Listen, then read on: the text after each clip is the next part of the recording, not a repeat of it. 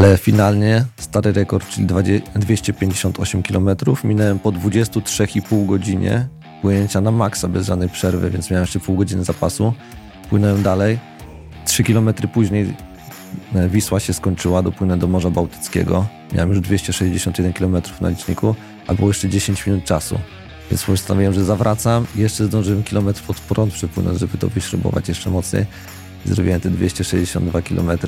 Pamiętam, że kiedy mijałem ten stary rekord, to mi się łzy w oczach pojawiły, bo to było tak nieprawdopodobne, że pokonuję właśnie e, rekordzisty, e, przepraszam, medalistę Mistrzostw Świata w kajakarstwie, zawodowca całego, który całe życie spędził na kajaku, w dodatku takim mega dobrym kajaku, który miał dwie łódki asekuracyjne, szykował się tego latami, a ja po tygodniu na amatorskim kajaku pobijam rekord Guinnessa. To było coś pięknego.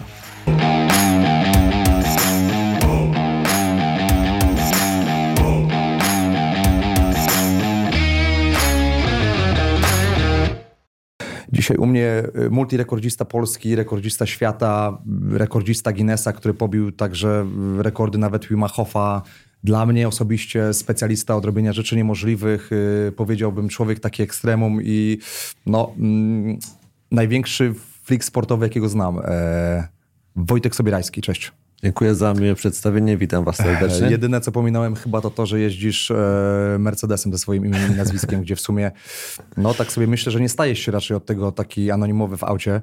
Mm, Zastanawiam się, czy zaczepiają się ludzie w ogóle czasami na światłach, czy nie wiem, czy to jeszcze nie jest ten e, level rozpoznawalności. Zdarza się, zdarza się. Z tym, że ta fura mi się zmienia co roku, więc to nie jest tak, że ona jest jedna przypisana do mnie i można zapamiętać konkretny model, ale co roku zmieniam, więc to też trochę utrudnia tą rozpoznanie, który to mój. Ale widziałem, że masz tam też e, zapisane e, na aucie e, twoje hasło, tylko zwycięstwo. I trochę się na tym zastanawiam, bo mm, zastanawiam się w ogóle, co masz na myśli e, w tym haśle, bo z jednej strony wiesz, że nie ma czegoś takiego jak tylko zwycięstwo, bo też nie byłbyś w ogóle w tym miejscu, w którym jesteś teraz, jeśli nie y, jakby te wszystkie porażki, które poniosłeś w trakcie swojej, bym powiedział, e, kariery. I, I tak się zastanawiam, czy ty porażki w ogóle E, zastanawiam się, jaki jest twój koncept na to. Czy ty w ogóle tej porażki nie dopuszczasz do siebie? E, czy może nie możesz się z nią pogodzić? Czy masz w głowie, nie wiem, jedynie wizję sukcesu? Jak to w ogóle interpretujesz? To moje hasło tylko zwycięstwo. Chodzi tutaj po prostu o nastawienie. O to, że wychodząc do jakiejkolwiek walki, podchodząc do jakiegokolwiek rekordu czy na zawodach, ja mam jeden cel. Ja chcę to po prostu wygrać i nawet jak przegram, to nie jest dla mnie żadna tragedia. Chodzi o to, żeby zrobić wszystko, co jest możliwe, żeby wygrać. Okay. Żeby można potem było ze spokojnym sumieniem mm -hmm. spojrzeć w lustro i powiedzieć, przygotowałeś się, zrobiłeś to na maksa, nie udało się, to nie jest żaden problem. To jest tylko właśnie droga do kolejnego mhm. sukcesu, ale chodzi o to, żeby zrobić wszystko, żeby się udało. Okej, okay, bo swoją drogą, e, gdybyś zapomniał, to ostatnia twoja próba e, pobicia rekordu e, w Zwisie na drążku. Nie zapomniałem. Właśnie, no dokładnie, nie zapomniałeś na pewno, ale nie zakończyła się sukcesem, więc, więc, więc nie eliminujesz tego, że możesz po prostu przegrać.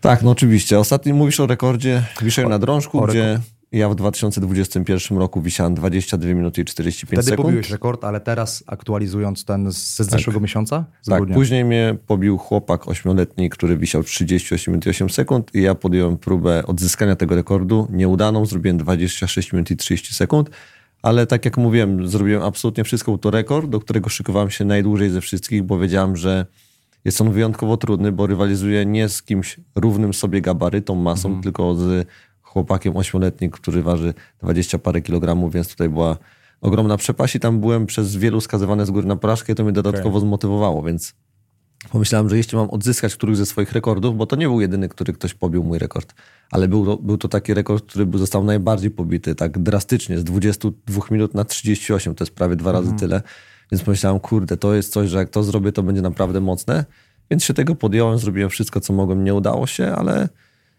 ale jeszcze to zrobię. A będziesz próbował jeszcze pobić Będę to, to próbował, bo wiem, okay. że jestem w stanie. Tutaj największym problemem była skóra. Mhm.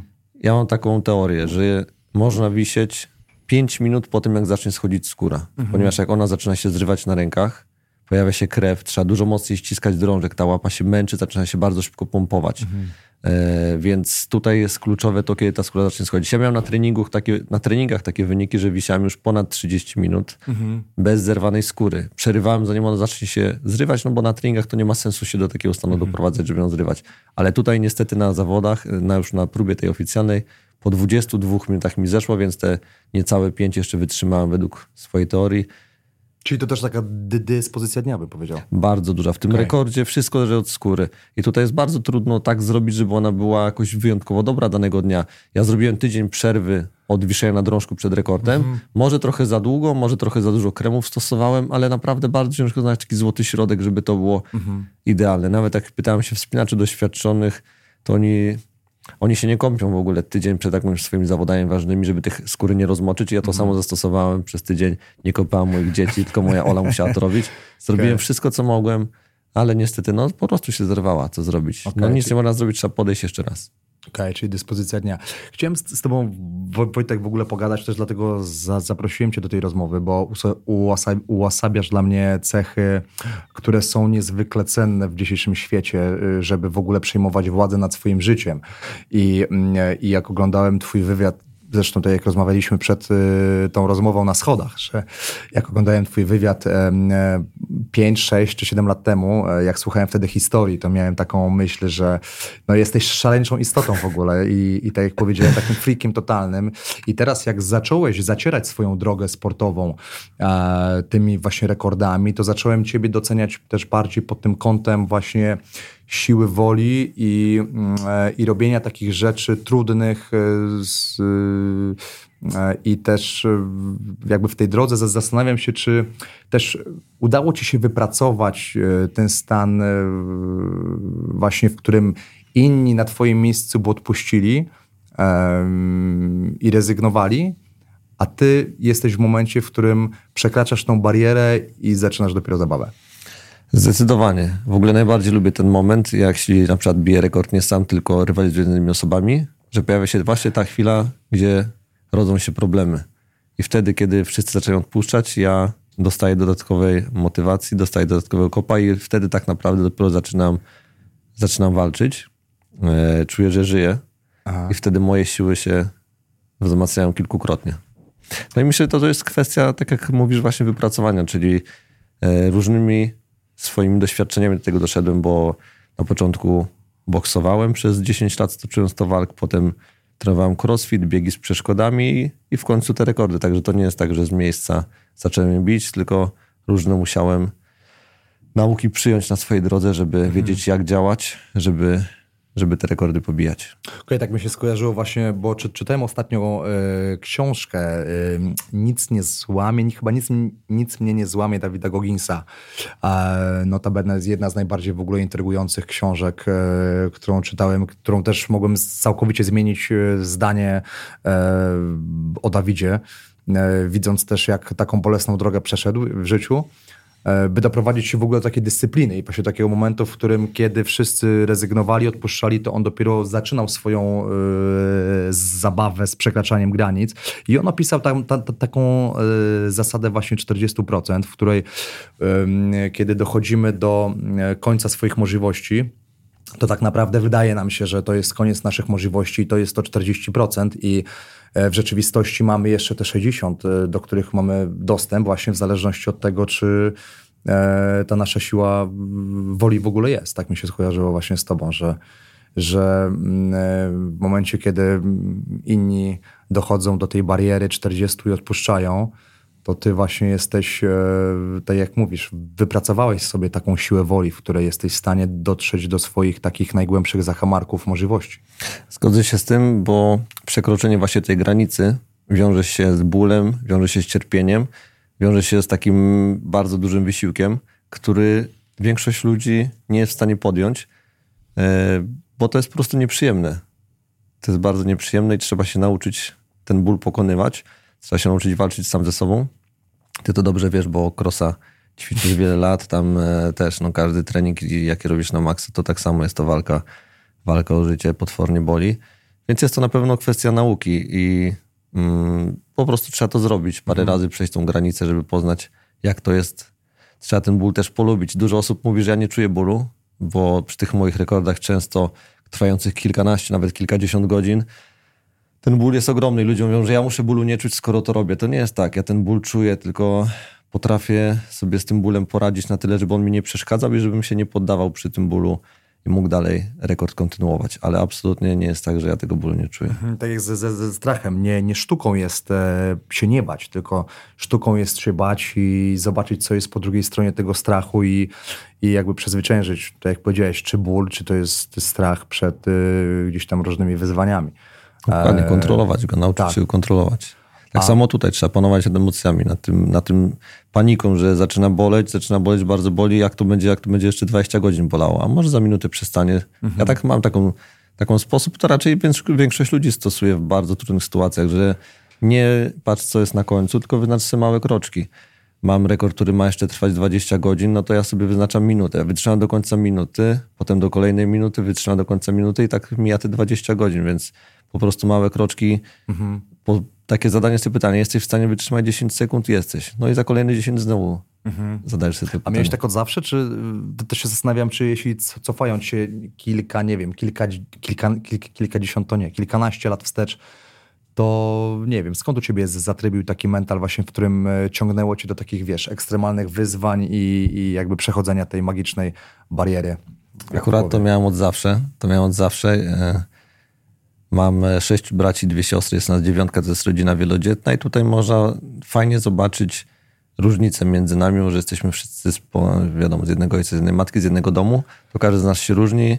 Ja miałem zawsze tak, że wszystko musiałem wygrać. Nienawidziłem przegrywać, nieważne co robiliśmy, czy graliśmy na komputerze, czy na podwórku w hokeja, w piłkę nożną. Ja po prostu zawsze musiałem wygrać. E, Nienawidziłem przegrywać, zostało mi to do dzisiaj. I tak samo było w tych właśnie trudnych chwilach, tak jak mówisz, tych trudnych metach. Ja sobie już kiedyś robiłem takie wyzwania, które teraz są oficjalnymi rekordami. Ja kiedyś to robiłem zupełnie sam dla siebie, nawet bez żadnego rozgłosu. Po prostu lubiłem sobie stawiać wyzwanie i je realizować, więc raczej od zawsze coś takiego sobie miałem. Ale czy to nie było wynikiem, znaczy za- zastanawia mnie kwestia, w której, w której powiedziałeś, że ta twoja chęć wygrywania była tak silna. To znaczy, że czy był jakiś taki pierwiastek w tobie, w który czuł się, że byłeś, nie wiem, pewnego rodzaju gorszy, albo nie wiem, czy nie miałeś tyle czasu, e, nie, nie zwracano na, ciebie tyle czasu e, uwagi, że po prostu musiałeś e, pokazać to w jakiś inny sposób. Tak mi się też ostatnio skojarzyło, ostatnio gdzieś tam czytałem wypowiedź, czy słuchałem Adriana Kostyry, pięciokrotnego zdobywcy Ultra Ironman, triathlon? Tak, tak, po pięciokrotnego Ironmana. pięciokrotnego Ironmana i powiedział, że też on, wiesz, w domu nie miał prądu. E, On akurat pochodził z takiej głębokiej biedy, gdzie też musiał wychodzić do lasu i szukać jakichś, wiesz, owoców na drzewach, żeby, e, żeby coś zjeść i miał takie poczucie gorszości w sobie. Też nie chcę ci w żaden sposób insynuować, bo to nie jest tak, że żeby ta jakby e, ta chęć do bycia najlepszym musi wy- wychodzić z jakichś traum, ale zastanawiam się, czy może było coś takiego wtedy w tobie, które, co, co mogło spowodować to, że że, e, no, że właśnie miałeś ciągoty do bycia najlepszym. Mamy po prostu super rodziców i mamy i tatę byliśmy fantastycznie wychowani. Yy, Myślę, że to jest po prostu człowiek z tym się rodzi albo nie, bo zobacz, nas jest dziewiątka, nikt, yy, wy byliśmy wychowani wszyscy w tych samych warunkach i tylko ja mam takie coś, że po prostu muszę to wszystko wygrać. No z tym się rodzisz albo nie, albo się rodzisz zwycięzcą albo nie. Ale to rozumiem, u ciebie twoi y, bracia, siostry w ogóle... Oni są normalni. Oni są normalni. Znaczy, słyszałem, że Bolek, który ma 18, też bije rekordy w OCR-ach i, i w Zwisie na drążku też pobił twój rekord, więc jakiś y, musi mieć ten kawałek twojej... No są normalni w takim naszym sobierajskim słowa tego znaczeniu. Raczej dla większości ludzi mogą być nienormalni. Okej. Na pewno są bardzo wysportowani, ale na pewno nie są tak zafiziowani na tym punkcie wygrywania, bicia rekordów jak ja. Jak startowaliśmy w biegach z przeszkodami, całą czwórką, bo byłem ja, Maniek, Jul, Maniek Krzysiek i Bolek, e, to tak jakby ja ich ciągnąłem za sobą, potem przechodziłem do innej dyscypliny, oni byli tam ze mną w crossficie i tak dalej. Mm, A kiedy ja z tego zrezygnowałem, przyszedłem na rekordy, to oni tak jakby już poszli swoimi drogami, więc widać, że to nie było robione przez nich czysto, że w nich nie wysiedziała ta motywacja, tylko bardziej ja ich ciągnąłem za sobą. Więc oni są tacy, tak jak ci mówię, raczej normalni są.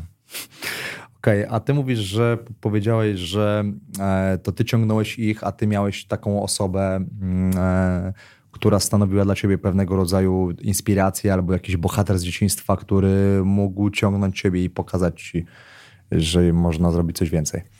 No jeśli chodzi o taką realną osobę, która na przykład ciągnęła mnie ze sobą na treningi, woziła i tak dalej, no to nie, to ja sam miałem to w sobie, że pamiętam, że jak chodziłem na boks, czy na akrobatykę, czy właśnie do biegi z przeszkodami, to sam przecierałem szlaki, miałem w sobie takie pokłady motywacji i chęci, że robiłem to wszystko sam. Mm, a co do takich sportowców znanych, tak jak mówisz, autorytety, tacy idole, no to oczywiście jako młody chłopak pamiętam, że Rokiego się oglądało, potem w ogóle tak się moja przygoda ze sportami walki zaczęła. Raczej jak w większości chłopaków, że to były bójki między sobą za mało lata. Ja miałem to szczęście, że miałem dużo braci, więc miałem z kim się bić. Oglądaliśmy Rokiego, potem zakładaliśmy rękawice zimowe. Moi bracia mieli takie grubsze puchówki, ja brałem od mamy takie cienkie, czarne kościelniaki. E, no i dzięki tym cienkim rękawicom byłem niepokonany. Pamiętam, że nigdy nie przegrałem za mało lata walk na te rękawice. Ja pamiętam też w ogóle yy, swoje dzieciństwo, jak wychowywałem się na jednym z osiedli na warszawskiej Pradze. I pamiętam, że takie salówy były na początku dzienne w jakichś jordankach, jakichś parkach, gdzie po prostu gdzie, gdzieś tam chodziłeś po szkole i, i jakby widziałeś, e, z, jeśli widziałeś jakąś e, zbieraninę ludzi, w, którzy stoją w kółku, też wiedziałeś, że tam na pewno jest jakaś soluwa albo rozwiązuje się inny problem, więc to jest tak, że chyba tak teraz jest. tego nie ma. Wydaje mi się, jeszcze nie widziałem Eee, nie wiem. Ja już to nie, na, nie nasze czasy, nie nasze czasy, ale wracając do tych autorytetów, to teraz właśnie sobie przypomniałem, że rzeczywiście miałem i to byli raczej zawsze mm, underdodzy, czyli to byli ludzie mhm. skazywani na porażki, tak jak Rocky walcząc z dużo bardziej utytułowymi zawodnikami, tak jak Teraz mi ciężko sobie przypomnieć, ale raczej zawsze fascynowali mnie ludzie, którzy, którym nie dawano szans i którzy robili takie wielkie zaskoczenie przez ciężką pracę, przez wiarę w swoje możliwości, dochodzili do czegoś, czego inni nie dawali na to żadnych szans. A lubisz wychodzić z takiej pozycji underdoga w swoich y, zmaganiach? Czy to są walki, walki w, y, nie wiem, czy jeśli powiem, że we freak fightach to cię jakoś obraża, czy wolisz, mogę użyć nie, nazwy no federacji? Ale to są friki, to są friki. To są, więc jakby wolisz być w takiej roli underdoga, czy raczej wzmacnia cię to twoja taka pewność, że jesteś od kogoś lepszy? Zdecydowanie wolę i tutaj są dwie kwestie. Pierwsza kwestia jest taka, że jeśli jesteś underdogiem, to nie ma na tobie presji, bo i tak jesteś skazywany na porażkę, więc możesz zaplusować już robiąc, stawiając twarde warunki w walce, pokazując się z dobrej strony. Nawet jak przegrasz, to wychodzisz na tak naprawdę moralnego zwycięzcę. A jeśli jesteś dużym faworytem, to nawet wygrywając, ale w słaby sposób, ludzie będą cię e, uważa, uważali za pokonanego, -hmm. że i tak pokazałeś się, że wygrałeś, ale z kim, więc słabo. Więc dużo lepiej jest być underdogiem. A druga kwestia jest taka, to jest, jeśli chodzi już bardziej o rekordy, że nic mnie tak nie motywuje jak niedowiarkowie. Czyli jeśli jest wyzwanie, na które każdy powie, że nie mam szans, mhm. to naprawdę mam wtedy taką chęć do treningu, tak chcę to udowodnić, że, że pokażę wam, że da się to zrobić, no jak przy żadnym innym rekordzie. Więc zdecydowanie wolę, kiedy ktoś we mnie nie wierzy. Mhm. I wtedy jest mi dużo lepiej. A ile razy y, przy tych wszystkich rekordach słyszałeś, że to niemożliwe? że nie no, ma szans, że każdym. doświadczenia, umiejętności. Myślę, że przy każdym i po prostu zależy przy którym jak duże było tego natężenie i jaka procentowa ilość było osób. Były takie, gdzie naprawdę 100% we mnie nie wierzyło. Były takie... 100%, miałeś takie rekordy, które? Miałem takie rekordy, oczywiście. To był na przykład właśnie rekord Wima Hoffa, o którym e, wspominałeś mhm. na początku. Okay. Chodzi o to, że musiałem na kole podbiegunowym przebiec półmaraton, a więc 21 km w samych krótkich spodenkach na boso. I e, tutaj po różnych testach, no bo tak naprawdę każdy z nas wyszedł sobie na chwilę na śnieg i już po minucie czy dwóch czuć, nie czuć tych nóg, one po prostu odmarzają. A tutaj trzeba blisko dwie godziny spędzić, no bo to mniej więcej tyle czasu zajmuje pokonanie takiego dystansu. Na śniegu, w dodatku, w samych krótkich spodenkach, bez czapki, bez, e, przepraszam, można było mieć czapkę, ale bez koszulki, bez rękawiczek, w samych krótkich spodenkach, na kole podbiegunowym, gdzie jest wiadomo, że bardzo zimno. No i tutaj pamiętam, że nikt we mnie nie wierzył z mojej rodziny, bo my dużo chodzimy na boso, okay. ale jak wychodziliśmy na dwór i testowaliśmy to tuż przed moim rekordem, każdy musiał dobiec do sklepu i z powrotem to zajmowało nam dwie minuty i każdy stwierdził, chłopie, to jest niemożliwe, już teraz nie czuć stóp po dwóch minutach. Okay. Dobra, to jak wyglądały twoje stopy po pobiciu rekordu? Miałem odmrożenia. Trzech palców. E, małego, a z drugiej strony małego i tego obok. Nie wiem, nie, nie bo to u ręki, ale ten obok. E, były to takie najpoważniejsze, dokładnie, najpoważniejsze obrażenia, jakie odniosłem w trakcie rekordów. Mm, ale i tak się spodziewałem dużo gorszego, bo to czucie nie było go miesiąc, po miesiącu wróciło, więc tak naprawdę takich długotrwałych e, uszkodzeń nie było, no takich na stałe, żebym miał. Już teraz jest wszystko ok, po prostu miesiąc ich nie czułem, co też miało swoje plusy, bo jak kopnąłem w kant szafki małym palcem, to odbywało się bez żadnego bólu. Ale masz wszystkie palce, nie jest tak, że jakieś cię amputowali i jesteś, masz coś z tego. Nie, nie, od razu po rekordzie poszedłem pod prysznic na tym kole podbiegunowym na Islandii. Poszedłem pod prysznic, zacząłem się myć i powoli czucie wracało do całego ciała, bo to nie było tak, że nie czułem tylko stóp, ale też e, w ogóle rąk. Chyba najbardziej to nie czułem rąk. Pamiętam, że one były kompletnie bezwładne, więc ktoś inny musiał mi tą wodę odkręcić. Twarzy, ust, wszystko było zamarznięte. Okay. I te czucie wracało, no ale po tych 5-10 minutach nie wróciło tylko do tych palców, więc wiedziałem już, że coś jest nie tak i pojechaliśmy do szpitala na Islandii. Tam mnie lekarze zbadali, powiedzieli, że to jest odmrożenie drugiego stopnia. Pytali się, skąd to się stało. To coś tam oczywiście ściemniliśmy, że byliśmy na wycieczce w za małych butach, bo gdybym powiedział, że to robimy na boso, okay. biegłem 20 km, to by mnie tam za wariata wzięli. Więc y, coś ściemniłem, że za małe buty. No i powiedzieli, że jest to odmrożenie drugiego stopnia. I ja się spytałem, co z tymi palcami, będziecie obcinać czy nie? Oni powiedzieli, zobaczymy, jak to się rozwinie. Nie da się z góry powiedzieć, jak, jak bardzo jest to uszkodzone. Według nas jest to drugi stopień odmrożenia, ale jak wrócisz do Polski za te parę dni, to idź do szpitala i tam ci powiedzą, czy obcinają, czy nie. Ale jak już wróciłem, to nie poszedłem i samo się zagoiło. Zastanawiam się, jak wyglądało zebranie lekarzy, gdzie analizowali twój przypadek, jak przed gościu, który powiedział, że spacerował sobie w za małych butach i ma drugi stopień odmrożenia stóp i, i stopę wyglądał. Ja akurat nie widziałem na Instagramie u ciebie, więc no, no nie wyglądało to najlepiej. E, zbyt nieapatycznie, ale, mm, ale też się zastanawiam, miałeś kiedyś taki wrzuciłeś chyba kiedyś taką relację dawno temu, jak zrobiłeś e, takie, taką kąpiel w, w rzece. W, zrobiłeś chyba takie morsowanie, ale to było kompletne zrobione bez przygotowania. Nie wiem, czy w ramach przygotowania do tego rekordu, czy nie, ale wydaje mi się, że to było wcześniej, w którym siedziałeś e, w, w lodowatej wodzie. Ile? 30, ponad 30 minut? 30 równo. 30 minut. To było raczej tak dla zabawy, bo to było moje trzecie morsowanie w życiu. Za okay. pierwszym razem miałem 6 minut, za drugim 15 i za trzecim e, stwierdziłem sobie, że spróbuję 30, bo to jest taka granica, że wydaje się bardzo trudne. I rzeczywiście było bardzo trudne. Prawie tam umarłem. Myślę, że byłem jeden z najbliższych śmierci w moich przypadkach. To było właśnie tam, okay. kiedy po tych 30 minutach e, próbowałem wyjść na brzeg. Miałem tak zamarznięte nogi, że szedłem na takich sztywnych. I kiedy potem dziewczyna mnie prowadziła do samochodu, to ja już odlatywałem, już czułem, że zarazem dleję i potem w samochodzie, jak już siadłem na fotelu pasażera, poczułem tak potworny ból całego ciała. E, żeby się rozgrzać, siedziałem w wannie 50 minut i dopiero po 50 minutach przestałem się trząść.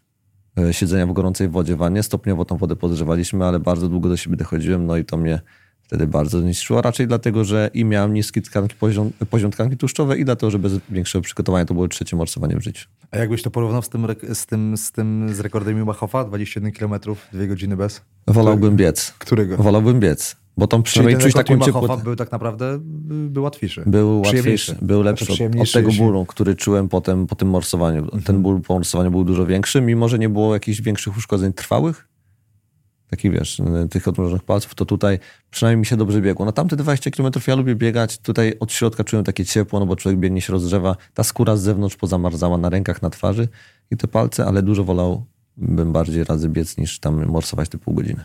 Ostatnio mm, oglądałem jakiś dokument na, na YouTubie, w którym e, oglądałem dokument z, e, z zawodów Polski e, Mistrzostwa Polski w borsowaniu, chyba coś takiego, więc jakby to jest też imponujące, że ci ludzie potrafią w tym lodzie wytrwać y, godzina 45. Mniej więcej, chyba tam był chyba taki rekord. Wiesz, jaki jest rekord? Jaki? W zeszłym roku padł 6,5 godziny.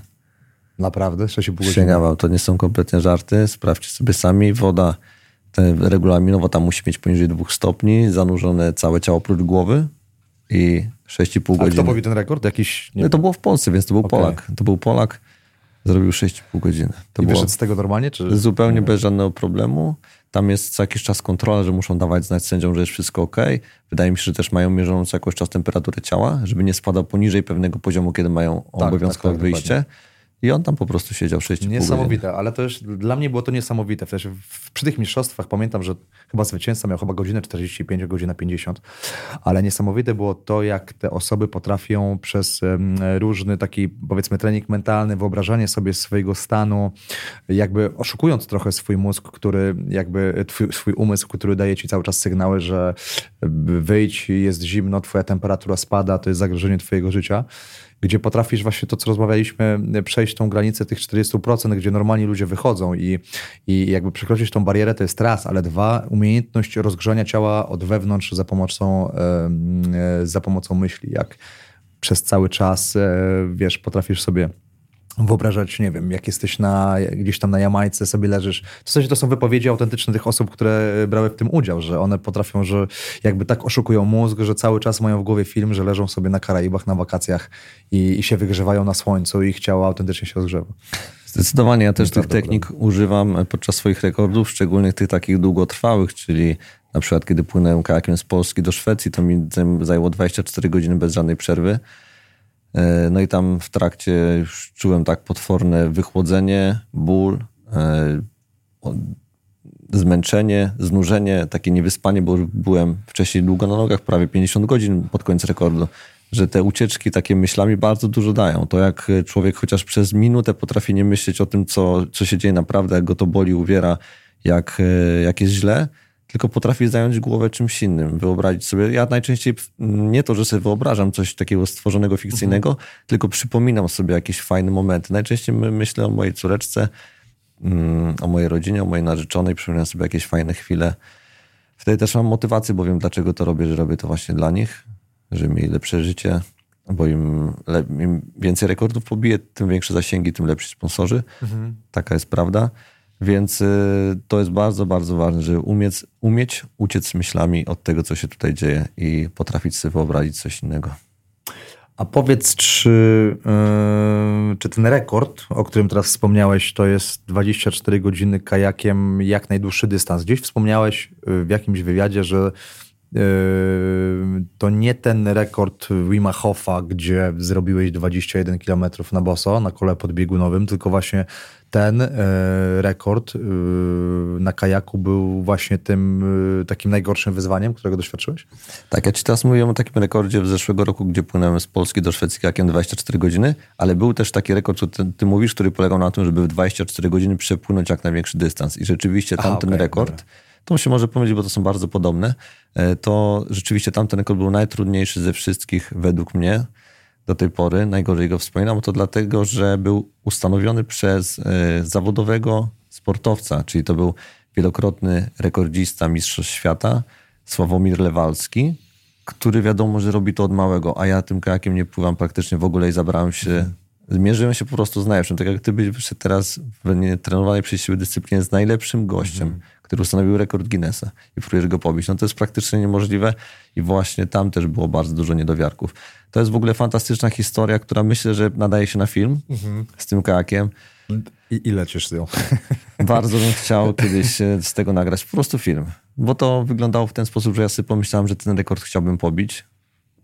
I e, pierwsze co, to potrzebowałem kajaka, więc zadzwoniłem do firmy Plastex w Warszawie, gdzie właścicielem jest e, pan Szubski.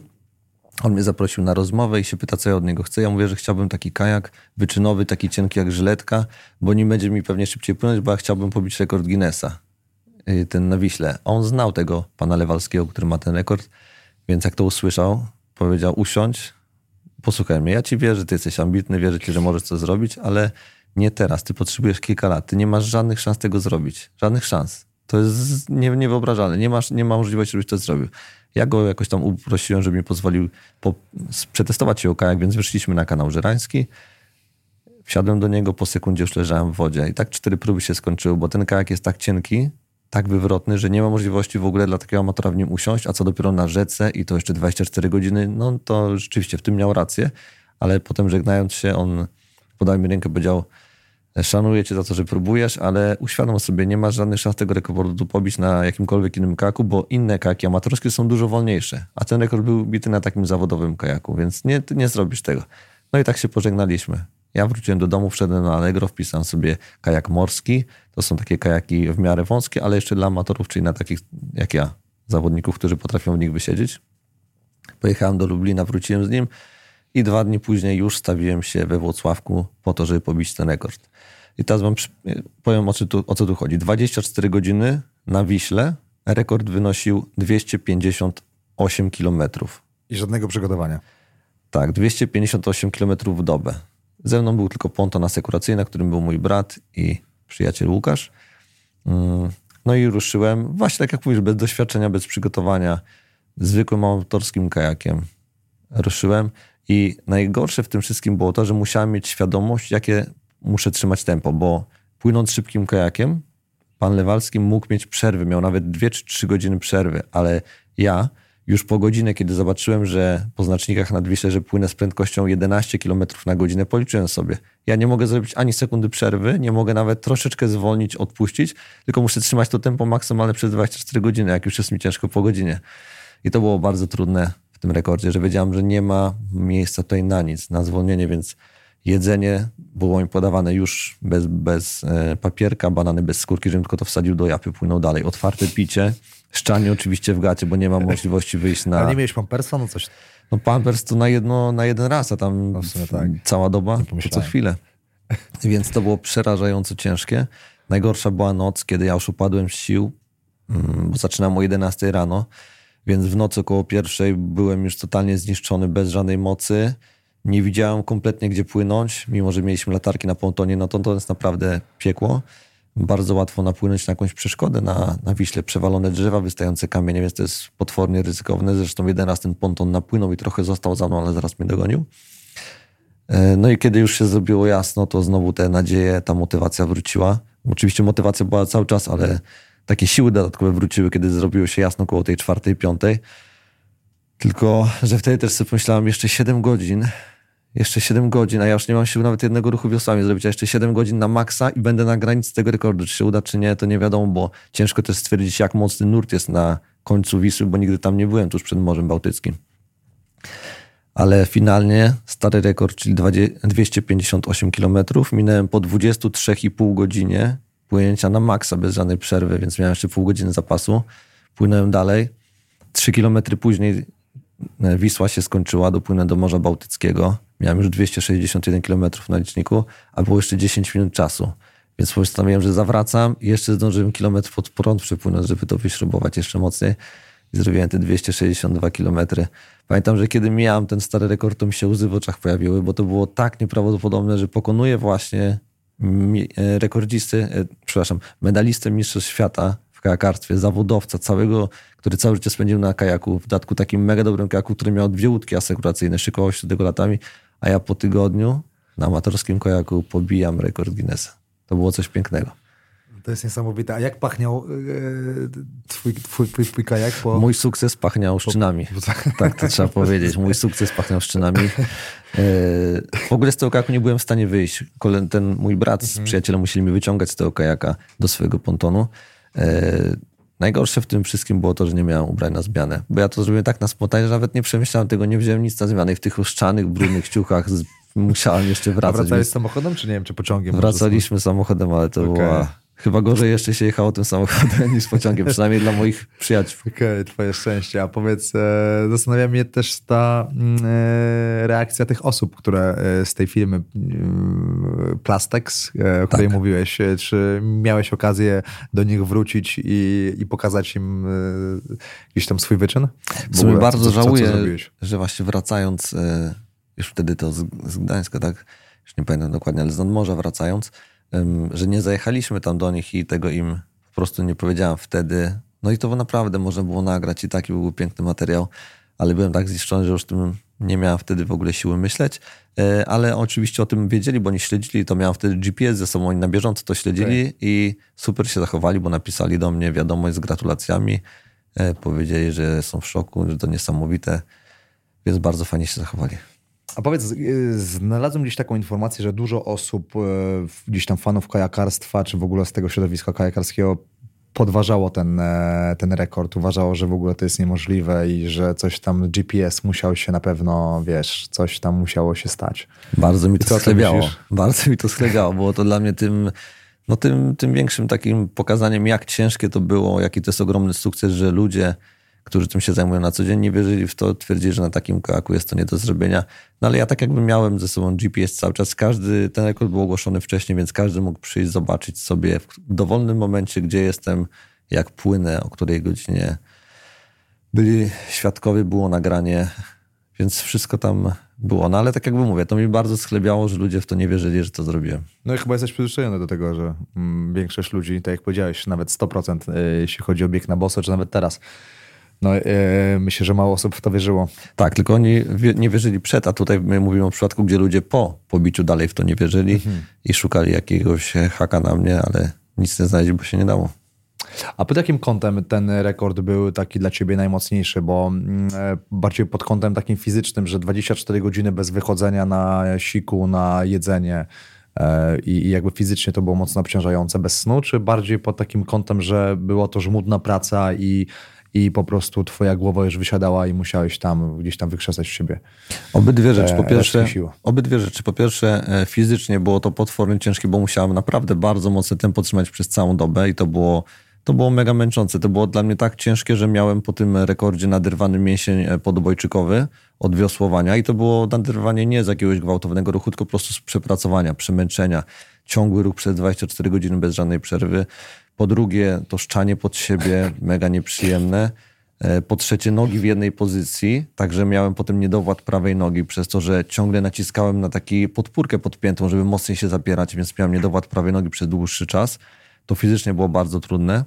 A psychicznie to to, że po prostu, no tak jak ci mówię, zacząłem i wiedziałem, że nie mam już siły, a muszę cały czas trzymać to tempo jeszcze przez dobę, więc to było bardzo, bardzo trudne. I to nie wyspanie jednak Wiesz, ja wstałem załóżmy o 6 rano, żeby tego Włocławka dojechać i musiałem do następnego dnia do 11 płynąć, więc to jest sporo godzin. Bez takiej przerwy, no to jest, jest to trudne. Okay, ja widzę taki wspólny mianownik e, w tych rekordach. E, teraz mówisz o tym naderwanym obojczyku, nie mogłeś, e, nie byłeś rady wstać z kajaka, był rekord Wima Hofa, gdzie miałeś odmrożone palce u stóp, e, zwis na drążku, e, zerwane całe dłonie. No, myślę, że też wrzucasz na media społecznościowe często ze swoich rekordów te zdjęcia, w których twoje ciało jest całe pokaleczone i jakby na pewno po każdym rekordzie masz jakiś niedowład e, albo jakiś, nie wiem, operacja, czy, czy jakby konsultacje jakieś lekarskie. Czy to nie jest tak, że masz trochę taki, czy to, zastanawiam się, czy to jakby sprawianie bólu w ogóle ogóle czy, to, czy sprawia przyjemność? Czy masz taki pierwiastek autodestrukcyjny w sobie? Tak jakbym sobie takie samo okaleczenia robił, co? No, Tylko ale w taki wiesz, bardziej... Wiesz, ale nawet wiesz co, sam trening crossfit, bo też trenowałeś e, długo crossfit, też e, jakby trenowałeś, e, startowałeś w zawodach, jakby sam trening crossfit, no to jest trening, no jeśli trenujesz na takim poziomie, to wiesz, że to jest trening do pożygu, no niestety, ale i jakby trzeba mieć trochę taki, taki, e, no taki pierwiastek autodestrukcyjny w sobie, żeby, wiesz, żeby iść na crossfit i, i żeby zrobić taki e, mocny trening. Nie? Taka nie, wspólna nie. jakaś analogia mhm. mi się To tutaj. jest tak, że bólu nie lubię i wolałbym, żeby tych wszystkich uszkodzeń podczas rekordu nie było, ale lubię, kiedy rekord jest trudny i wymaga ode mnie bardzo dużo, czyli dopiero kiedy naprawdę czuję, że przekraczam swoje granice, wtedy mam satysfakcję. Jak rekord jest za łatwy, to w ogóle ja kończę go i no nic, nic nie czuję, żadnego szczęścia. Tak samo jak walka mhm. jest dla mnie za łatwa w oktagonie. E, poprzednie dwie walki były bardzo łatwe, to ja też się po nich jakoś mega nie cieszę, no bo to mi nie daje szczęścia. Ja najbardziej w ringu lubię ringowe wojny. Nawet gdybym przegrał, myślę, że bym bardziej szczęśliwy, ale bym po prostu stoczył potwornie ciężki bój niż jakieś łatwe, szybkie zwycięstwo. I tak samo jest w rekordach, że ja lubię bardzo trudne rekordy, ale niekoniecznie musi być tam ten ból.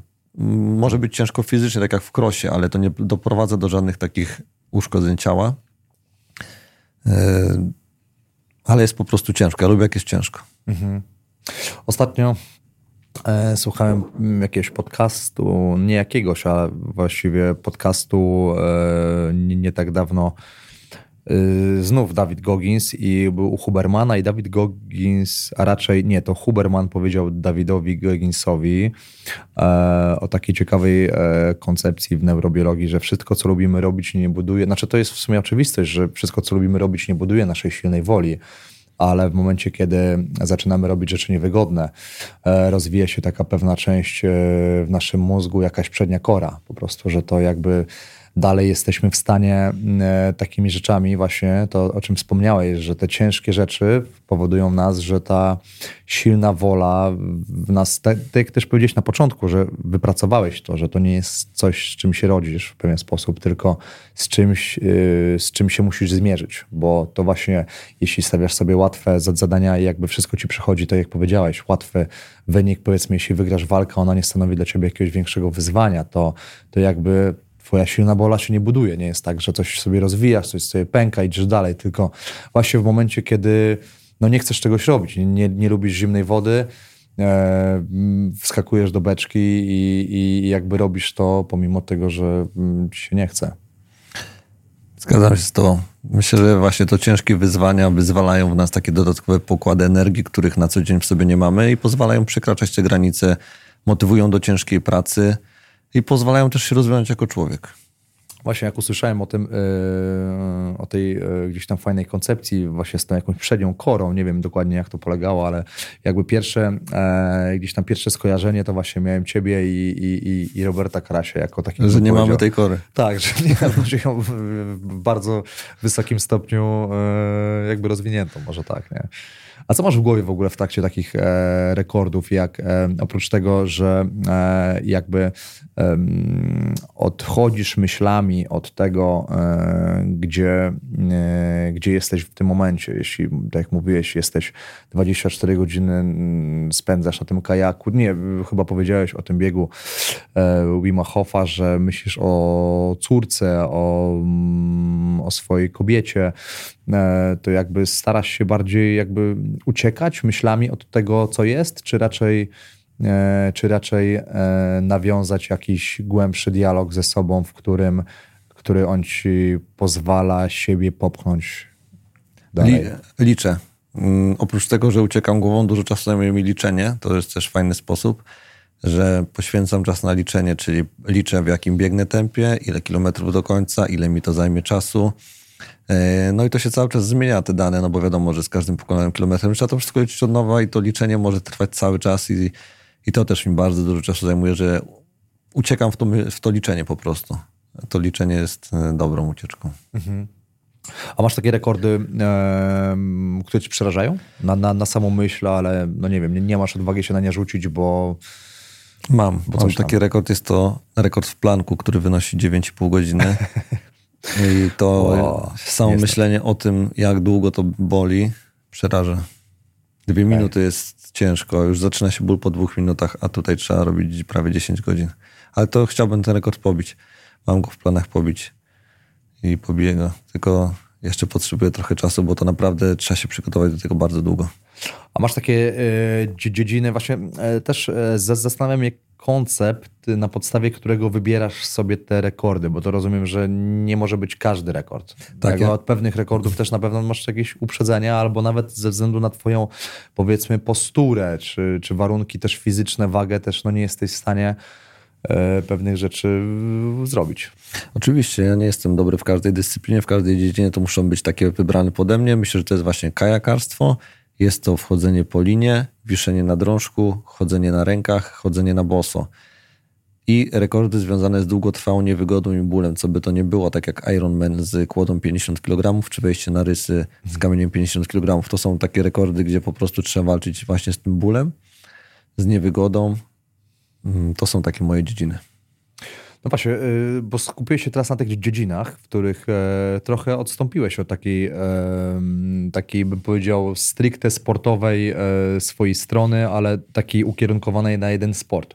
Mam na myśli to, że Wiem, że są osoby, które powiedzmy zarzucają ci, że uciekłeś powiedzmy od takiego sportu, e, bym powiedział, e, no ukierunkowego, ukierunkowanego w jednej dziedzinie, żeby robić coś pod powiedzmy, nie wiem, show, ale ty masz poza rekordami też stoczyłeś e, ponad 100 walk bokserskich, byłeś w kadrze Polski w boksie. Dlaczego nie wybrałeś sobie jednego sportu i, i nie zostałeś przy jednej dyscyplinie? To właśnie nie jest tak, że ja uciekam od e, klasycznej dyscypliny sportowej do tych rekordów, tylko ja do nich doszedłem przechodząc przez tamte różne etapy. Bo ja już to robiłem. Ja właśnie i byłem w boksie, gdzie miałem medale e, największych imprez w Polsce, byłem w kadrze narodowej, więc nie można mi zarzucić, że tam nic nie osiągnąłem. Potem były biegi e, crossfit, gdzie wygrałem największe zawody w Polsce. Tamtego czasu to były zawody Łódź Garage Game, gdzie był między innymi na tych zawodach Bronisław Olenkowicz, czyli ikona polskiego crossfitu. Potem były biegi z przeszkodami, gdzie byłem trzykrotnym wicemistrzem świata i miałem też brązowy medal. Więc w każdej dziedzinie, której startowałem, doszedłem do poziomu, który mnie interesował, który mnie zadowalał, satysfakcjonował. Osiągnąłem swoje cele, wyznaczałem sobie kolejne, ale w każdej tej dziedzinie nie było z tego pieniędzy. A można to robić, kiedy ma się lat kilkanaście lub kiedy rodzice utrzymują, bo się jest na studiach. A jak już miałem swoją rodzinę, musiałem pomyśleć o tym, żeby robić coś, co pozwala mi ją utrzymać. I dopiero te rekordy, które swoją, yy, które swoimi zasięgami ściągają sponsorów, pozwoliły mi zająć się w 100%. Czyli teraz robię to, co lubię, bo pijam te rekordy, mam na to sponsorów, mam pieniądze, które pozwalają mi utrzymać moją rodzinę, e, starczają na, na fajne życie, więc dlatego te rekordy pobijam. Ale nie wykluczam, że pójdę gdzieś dalej. To jest pewnie też tylko etap w moim życiu, który się skończy. Tak samo jak teraz, tak jakby płynnie przechodzę we freak fighty po, mhm. po tych paru latach rekordów. Więc y, tak to wygląda. Po prostu teraz nie mogę sobie pozwolić na robienie czegoś amatorsko tylko dla siebie. E, tak jak Robert Karaś nie startuje w normalnym Ironmanie, czy tam krótszych zawodach, bo tam po prostu nie mam pieniędzy. Tam, no, co, co z tego by miał? Robiłby to sam dla siebie, a to już nie jest ten wiek, żeby to robić. No i myślę, że nie, nie doszedłby do takiej popularności, jaką ma teraz w momencie, kiedy startowałby w normalnych, yy, tak jak powiedziałeś, normalnych Ironmanach, bo zrobił coś tak skrajnie, yy, skrajnie wyczerpującego i też myślę, że jego wpływ na w ogóle mm, taką opinię publiczną, na yy, jakby rozgłos, który sobie zafundował, no gdzieś tam postawił go w takim świetle, raz popularność, dwa E, co za tym idzie, sponsorzy i, i, właśnie druga kwestia to jest ten aspekt finansowy, a jak ten, e, i, i jakby tutaj też gdzieś tam w twoim e, konkretnym przypadku też jest tak, że właśnie to nie tak naprawdę jeden ukierunkowany sport, czytaj boks, potem biegi OCR, nie, potem był crossfit, potem biegi OCR, to nie te powiedzmy jedne dyscypliny, dziedziny sportu,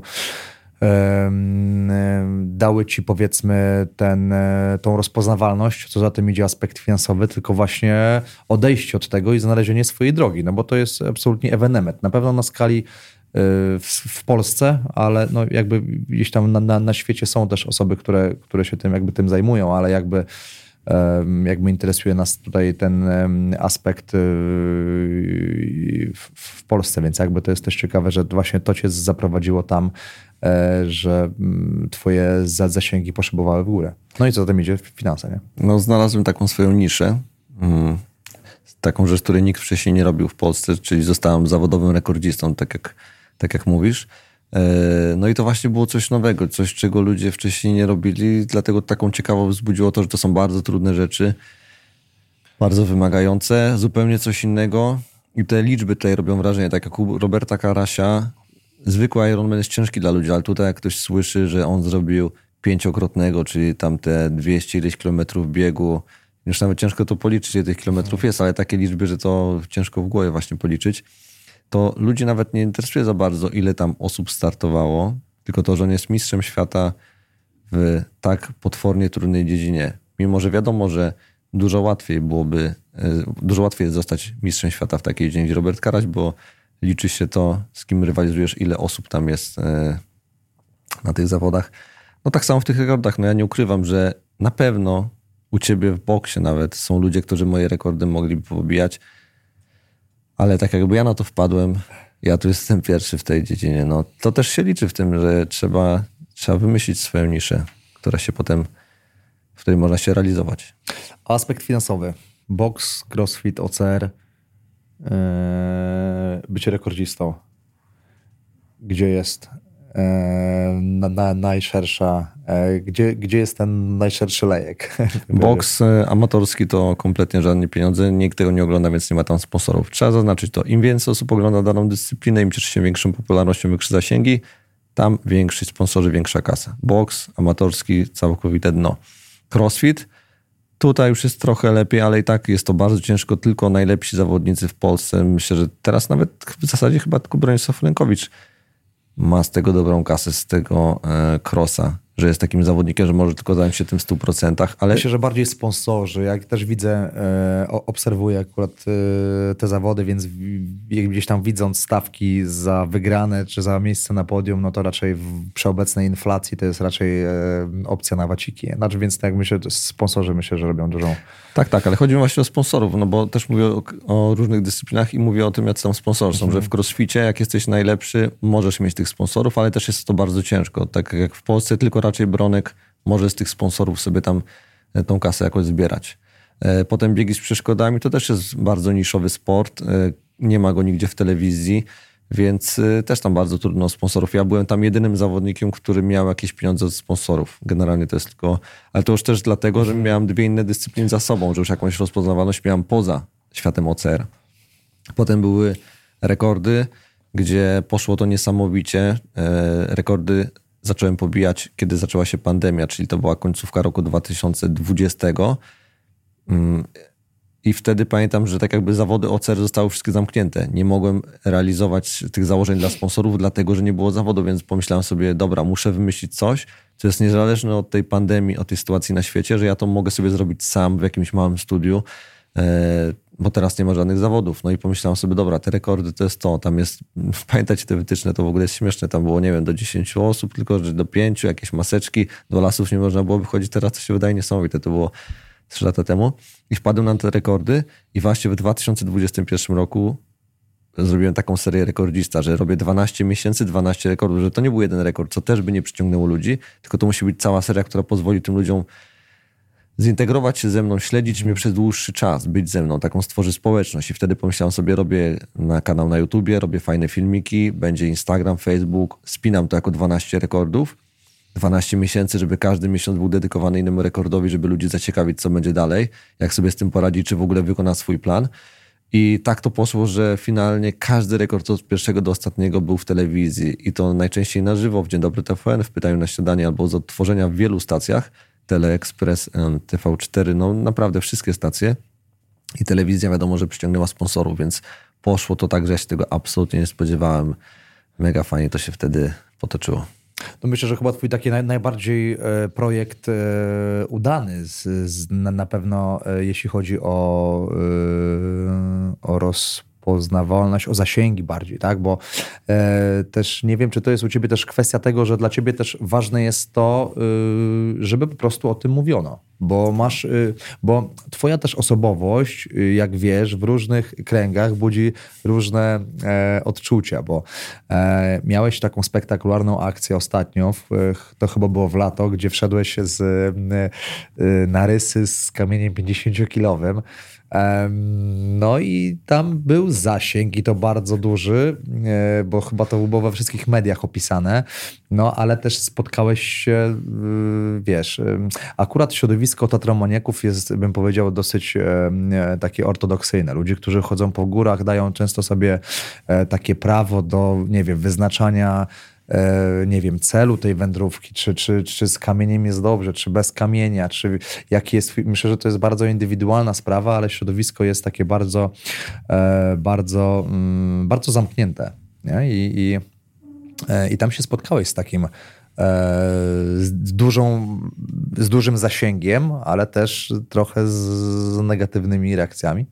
Nie wiem, jak to Wniesienie kamienia na rysy zrobiło mi na pewno największe zasięgi ze wszystkich moich wyzwań, bo to było tak, jak mówisz, wszędzie. Nawet pamiętam, że w Polsacie 2,5 minuty całe było poświęcone temu w głównym wydaniu wiadomości.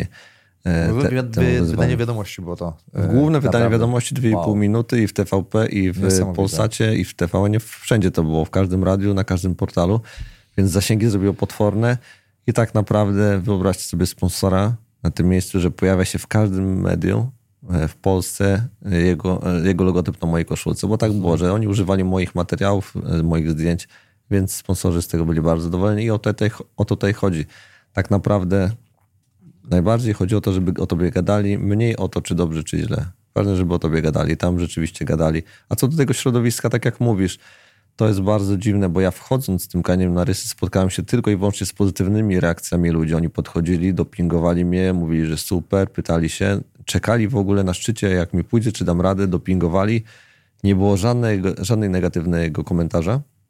A potem po powrocie do domu, kiedy wrzuciłem e, post, relację, zrobiło się piekło, rozpętało się piekło i hejterzy za klawiatury zaczęli wylewać swoje gorzkie żale i żeby ich wkurzyć, to właśnie tydzień później postanowiłem, że jadę w Tatry jeszcze raz, chociaż w ogóle nie miałem takiego planu. Idę Orlą Perć Bosu, bo tam najwięcej komentarzy było takich, że, że niebezpieczeństwo sprawdzam dlatego, że miałem no. złe buty. To powiedziałem, dobrze, macie rację, te buty się nadają, więc je wywalam i teraz idę na boso przez Orlą Perć. I to jeszcze ludzi bardziej z tego środowiska wkurzyło i na tym mi zależało, bo też to poszło bardzo mocno zasięgowo. Te Myślę, że może być z najbardziej znienawidzoną postacią tam, bo, bo e, chociaż, chociaż, może chociaż tak też być. E, zastanawiam się mm, też jak radzisz sobie e, w takich sytuacjach, gdzie wylewa się na ciebie potok takiego hejtu, fali gniewu, negatywnych komentarzy, ale mówię tutaj bardziej o takich bardziej zmasowanych atakach, bo jakby wiesz, no nie mówię o sytuacji, kiedy ktoś ci na YouTubie napisze, że tam twoja stara, czy tutaj ty jesteś takim, no bo to gdzieś tam wiemy, jaki jest YouTube, to jest trochę,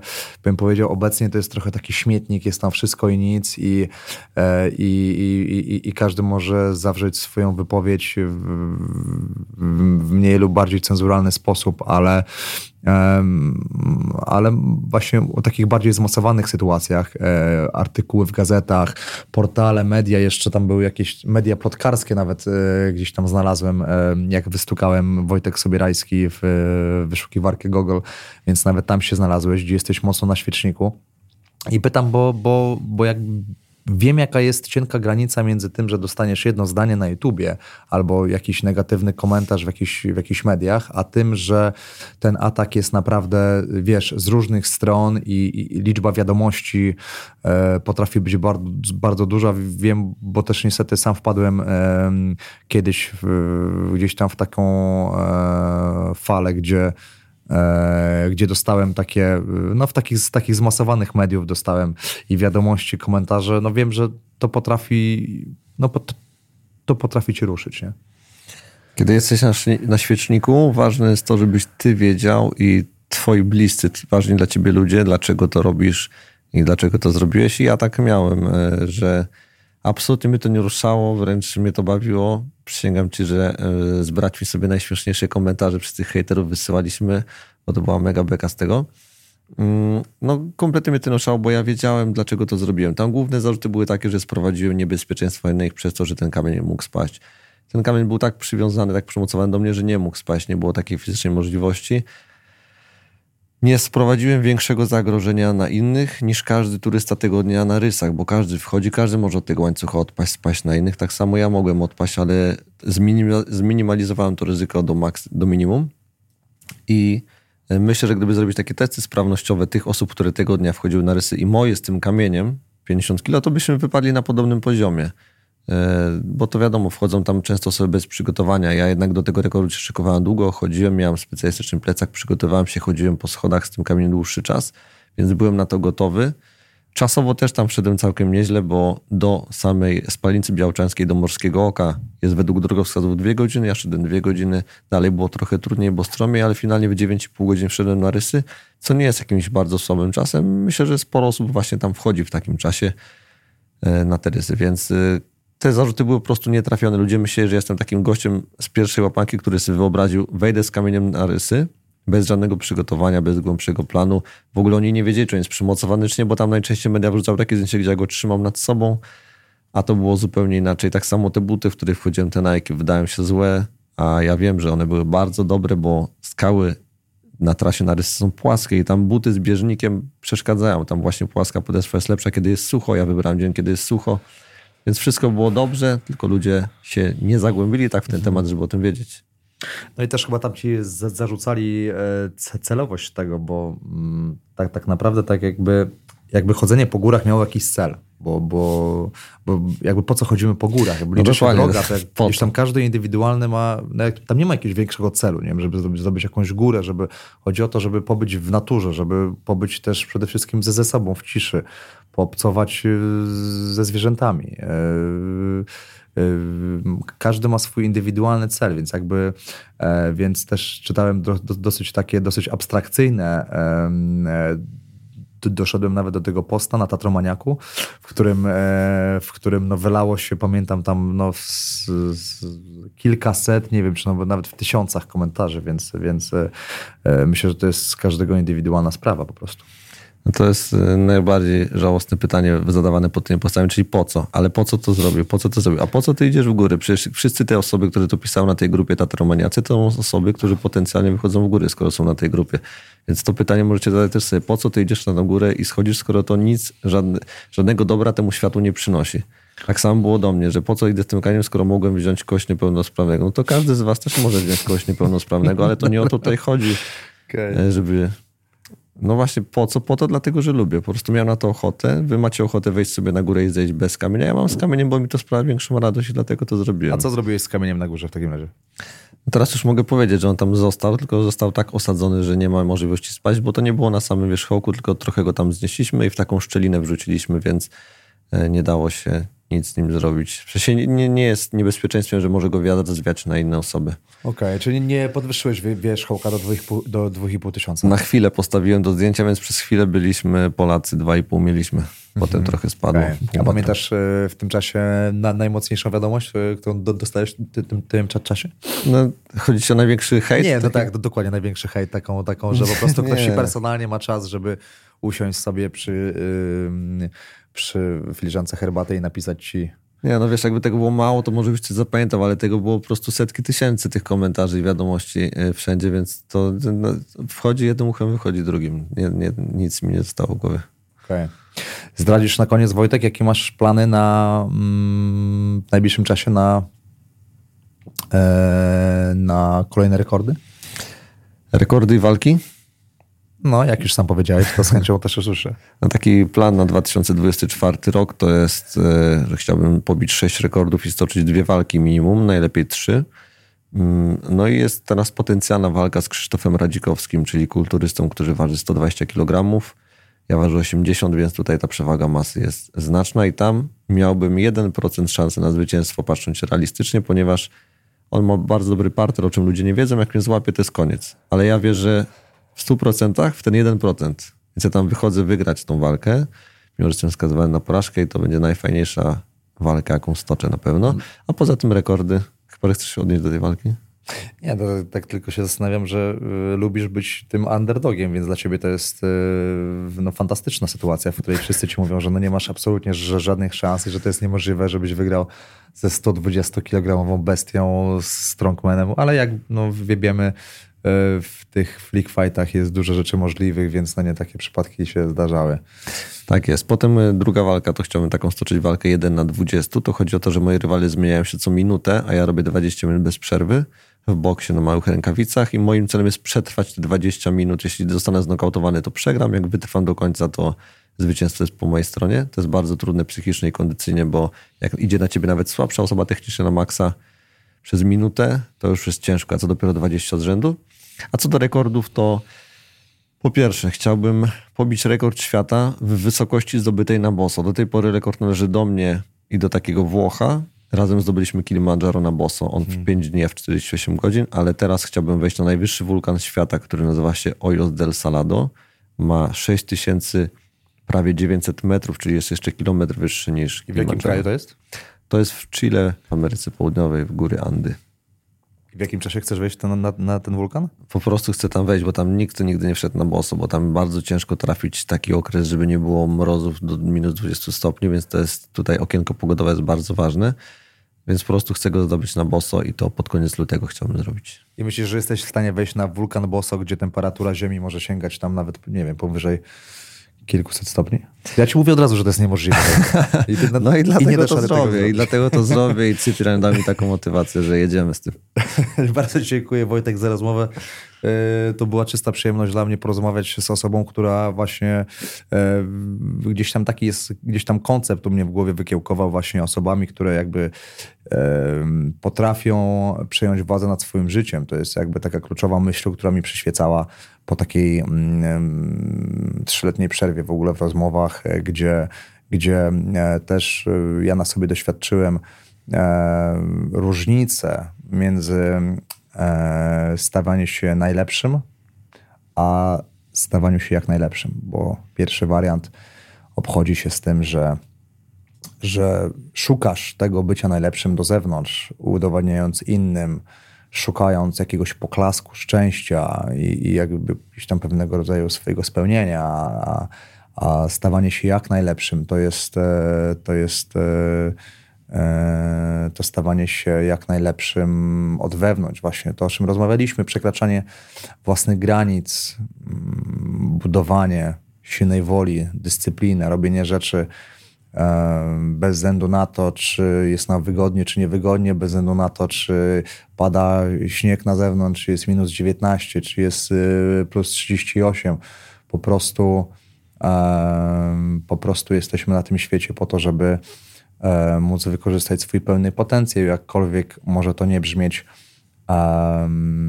prosto, to, e, to, e, to taki cel w ogóle przyświęca mi jakby w, w takich rozmowach, więc, więc tym bardziej byłoby, było miło z Tobą o tych tematach pogadać. Wielkie dzięki. Dziękuję bardzo i standardowo tylko zwycięstwo. Tylko zwycięstwo. Dzięki.